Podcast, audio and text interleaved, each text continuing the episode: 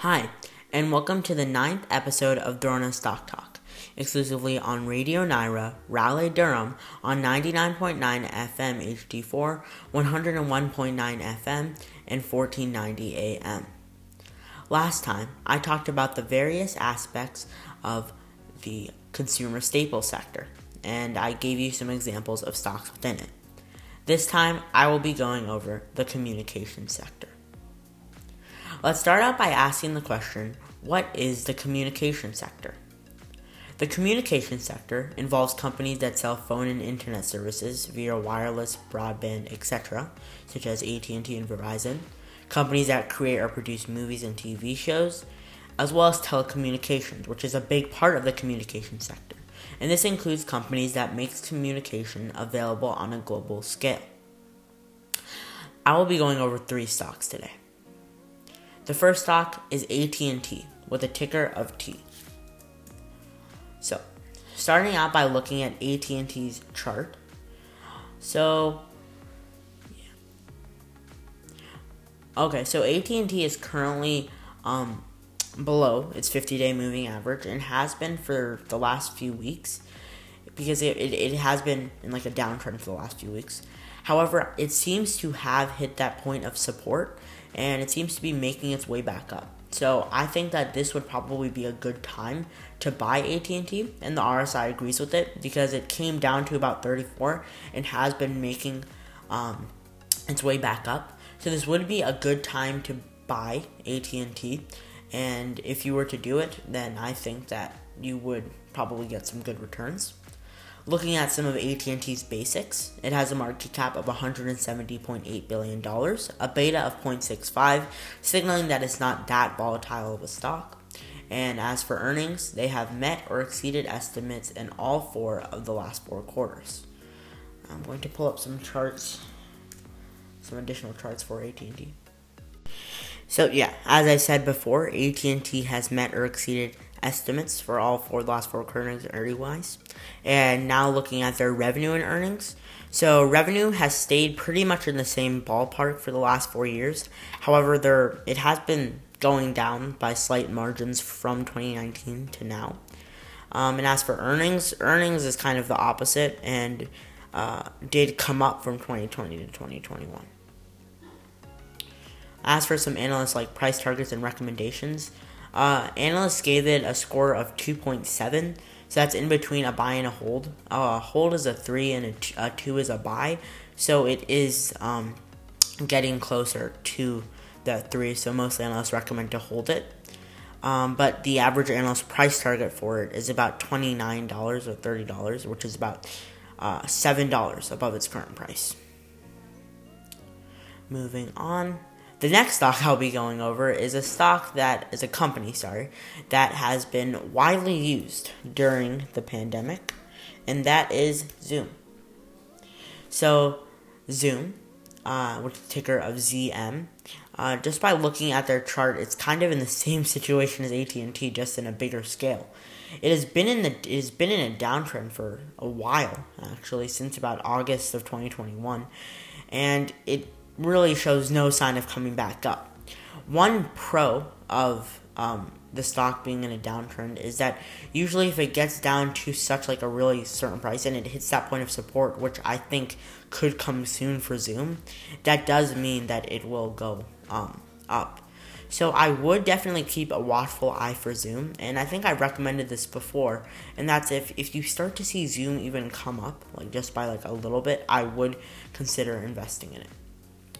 As for market cap, it um, it's about thirty-seven point three billion dollars, um, and I'm not able to find a beta. And I think a possible reason for that is just because Zoom has been incredibly volatile lately, and maybe they don't necessarily want to show its beta score.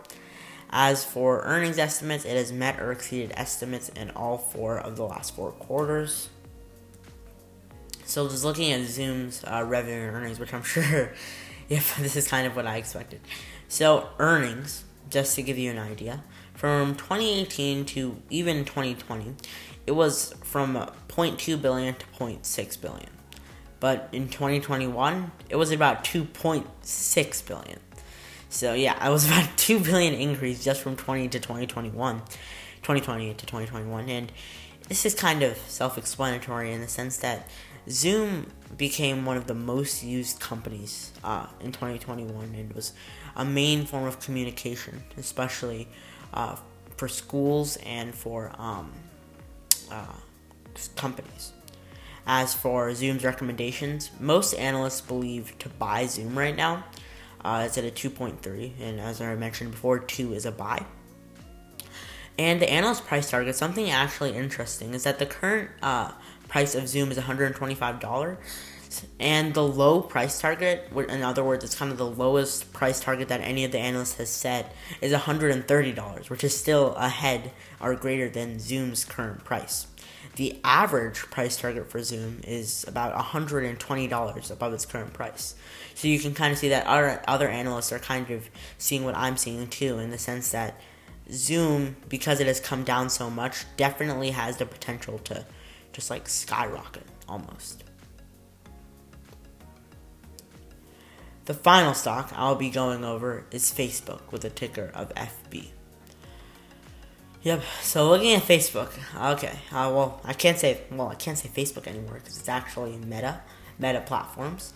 So um, Meta uh, went down by a huge amount early February, and it's kind of been in a downtrend since. However, it did it I think probably earlier this week it did seem to hit the point of support as it is starting to make its way back up. So and the RSI, yeah, the RSI also agrees. It, it was about 22 when it's starting to make its way back up. It's currently at 29, which signals that it definitely has a huge amount of room for growth.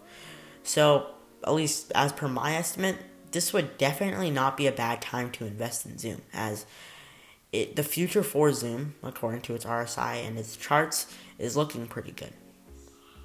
As for Zoom's market, I mean, sorry, I can't believe I'm, I've been saying Zoom. It's Meta, Meta platforms. As for um, Meta's market cap, they've had a market cap of $572.9 billion, greater than any of the companies I've gone over so far. And their beta is 1.42. And I'm sure that a huge part of that beta score has to do with that recent drop, which definitely is an instance of it being a very volatile stock. Okay. So just looking at some of Meta's uh, recent charts. Oh, I think I might have forgotten to say. Yeah, they uh, they met or exceeded estimates in only three of the last four quarters, and it says according to Yahoo Finance that they missed their earnings estimate in quarter four of 2021. Um, as for revenue and earnings, Meta or Facebook, as many of us know it, has always been kind of a stable company, a pretty big company at that, a behemoth. Um, and its revenue has been increasing uh, pretty gradually, with there being a pretty substantial increase relative to the past years um, from 2020 to 2021. And I could see that be during doing like to the pandemic, as during the pandemic, many people were on social media and relied on social media and earnings kind of did the same thing. There was a slight drop from 2018 to 2019, but since 2019, earnings have been coming up. As for recommendation trends and like ratings, uh, it's a firm two on the recommendation chart, meaning that most analysts recommend you should buy it. It's kind of the same story. Zoom's current price target is $210, and the low price target set for it I mean, sorry, its current price is $210, and the low price target set for it is $220, and the average is $335. One more thing. Uh, along with all of these stocks, it's always good to be aware of um, uh, ETFs in certain sectors, and my favorite ETFs are the select Spider ETFs, um, and the one for the communication sector is XLC yeah, uh, just look at their top 10 holdings. Zoom and Alphabet, uh, Google's parent company, are at the top of the list.